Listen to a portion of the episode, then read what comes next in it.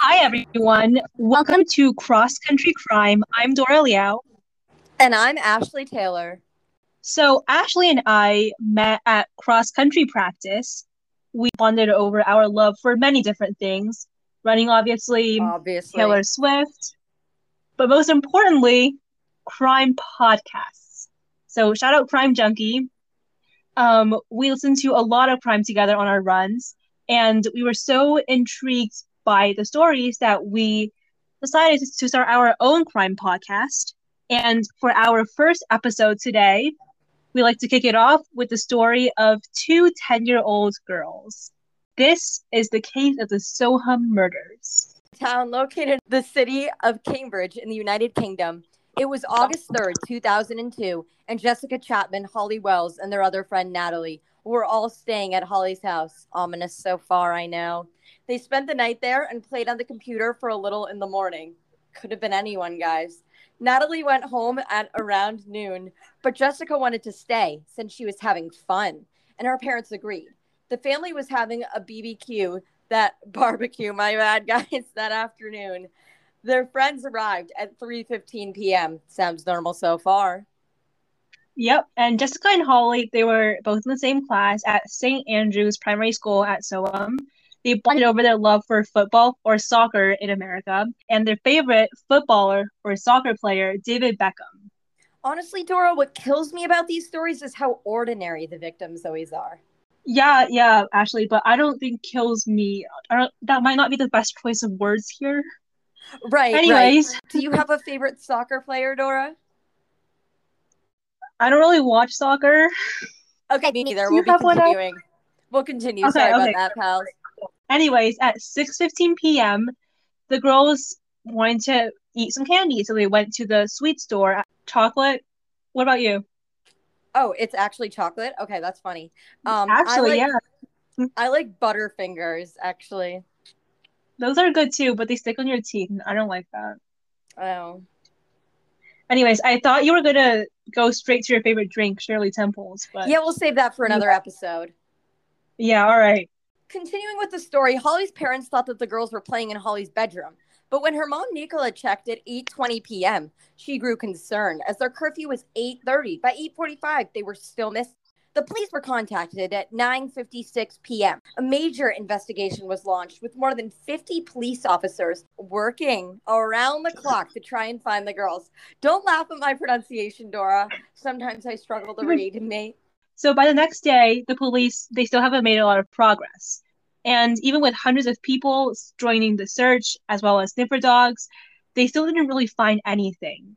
And meanwhile, Holly and Jessica's parents and family made tearful pleas on national television for the safe return. And side note, Ashley, maybe it's because I listen to too many of these podcasts, but I've thought about the possibility that these quote unquote tearful pleas might have been an act. We'll see about that. Uh, when the girls left Holly's home, Jessica had taken her phone with her, but did not pick up. By the next morning, her phone was switched off. police determined I agree. You think that they would know better at this point. Anyways, continuing with the phone idea, police tried to see if Holly or Jessica had been in contact with anyone over the internet, but that line of inquiry led to a dead end. A couple days later, CCTV footage showed Holly and Jessica going to the sweet shop and the sports center at the Soham Village College. They stopped and talked to a man named Ian Huntley, already getting bad vibes from this dude. Huntley was the school caretaker, and Holly and Jessica had stopped to talk to him after leaving the sports center. School caretaker, like, isn't that like Hagrid from Harry Potter? Like, what I does he do? don't even know what a school caretaker is. I've also read the first and last Harry Potter book only, so oh, Wow. Well, you, you need to catch up. Anyways, Holly and Jessica asked Huntley about his girlfriend, 25 year old Maxine Carr, who was a teaching assistant at their school. And Huntley said that he was cleaning his dog Sadie outside when he talked to them. Then, according to him, the girls walked towards the library and nobody knew wh- where they went from there. Okay, is it just me or is asking a teacher about their girlfriend like odd? I mean, maybe that is normal in the United Kingdom, but a teacher could tell me to mind my own business if I asked about the relationship. Just food for thought. Yeah, exactly. Anyways, Ian Huntley being the last person to see the girls began to not look so good for him, let's just say. Jeremy Thompson of Sky News interviewed Ian Huntley, and he was very, very emotional, saying they haven't run away. They didn't have a care in the world. And police would soon discover that just like Huntley had stated, the girl hadn't run away. Something much more sinister had taken place, and Huntley knew exactly what. Bum, bum, bum. Why, Dora? Just why say that? Come on, Ashley. We like suspense here at Cross Country Crime. Yes, but I Anyway. like to say that stuff. Bum, bum, bum. All right. Anyways, before we move on, we would like to mention a really interesting interview with Carr. Carr said she was in the bath the night the girls went missing, and she described Holly in the past tense, saying she was a lovely girl. Uh, she was a lovely girl. She was a lovely. Uh, uh, uh. Another thing you shouldn't do is use the past tense if you are the murderer or know the murderer. Murderer. I mean, that's murder 101, guys. Yeah, for sure. It's amateur move for real. In the early hours of August 17th, police found the girls' football shirts that they were wearing when they went missing in a bin at the school. They had been partially burnt. The police felt that they were now looking for bodies. Bum, bum, bum. Later that day, the bodies also burnt in a ditch in Lakenheath, a large U.S. Air Force base located just north of Mildenhall. When Huntley and Carr's house was searched, everything had been cleared and nothing of substance was found except for a crack in the bath and a light torn down in the dining room. Police knew that Huntley was familiar with Lakenheath and saw that the day after the girls went missing, he had changed the tires on his red Ford Fiesta. Oh, not the red Ford Fiesta. Oh my gosh. Oh, ooh. Is it him? Is it him? Let's find out, guys. Wow, okay. Well, that same day, Huntley and Carr were arrested on suspicion of murder, but both denied any involvement in the disappearance and murder of Holly and Jessica, of course, as you expect, as any murderer would do.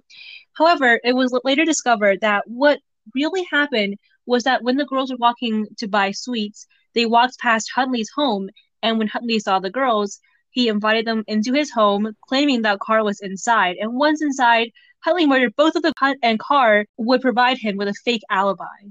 You might be wondering why the fake alibi. Well, the police wanted to know why as well. Carr had actually been in Grimsby 100 miles away at her mother's house.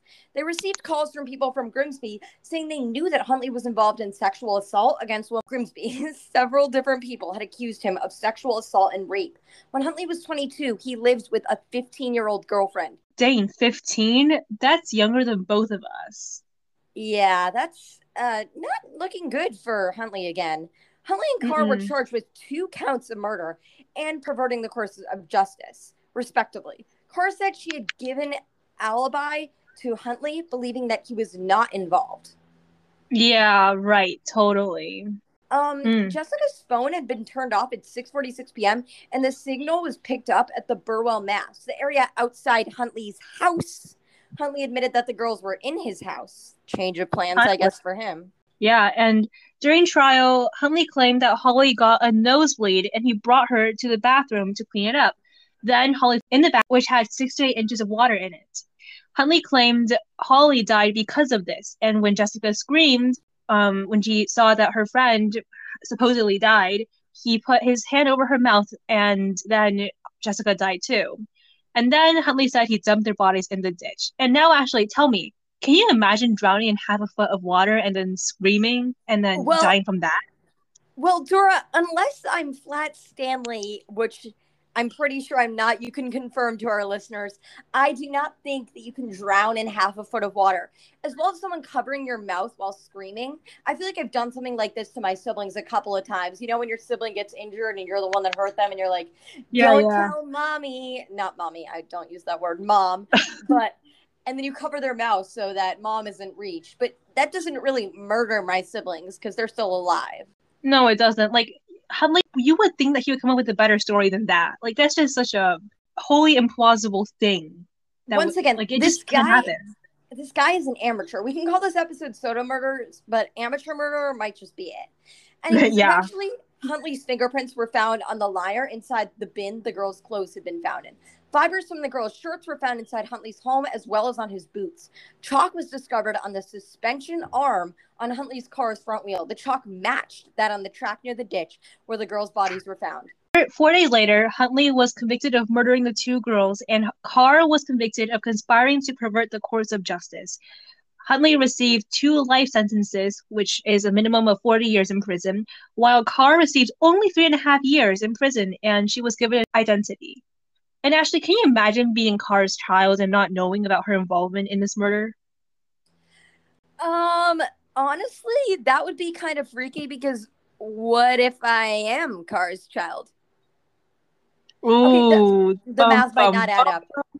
Yeah, the bum bum bum comes up, guys. But um, the math might not add up on that. Actually, I'll have to check on that and I'll confirm. I'll I'll talk to my mom. But um, yeah, if anyone has any info about Maxine Carr or her whereabouts um, now of, please feel free to contact us at um, our Instagram of at Cross Country Crime, and we will be creating an email soon enough for uh, you to comment there. Think I don't think you will find a Maxine Carr because she was given a new identity. So yeah, maybe maybe she's friend and you just didn't know. Some of our viewers are amateur sleuths, and I think they can manage to track Carr down. Anyways, if you're running, hope you're having a great run. Otherwise, go run. Yeah, go run. And all right, see you soon, CCC listeners. And remember, don't ask teachers about their love lives. Don't. Great piece of advice, Dora. I'm happy for you to end there. And given we're in the 13 minute range, I think Taylor Swift would be very proud, and maybe we can get her on as a listener feel free to DM us on Instagram stories that you want us to publish. And this one was from a little bit of, uh, but we might want to get more current, go a little bit more in the past. Again, if you've been running throughout this, I hope you run for a little longer than this 13 minute segment. Um, yeah, I hope you guys enjoyed it. Remember, it's, it's at Cross Country Crime, C R O S S C O U N T R Y C R I M E. You're welcome. All right, see you next time.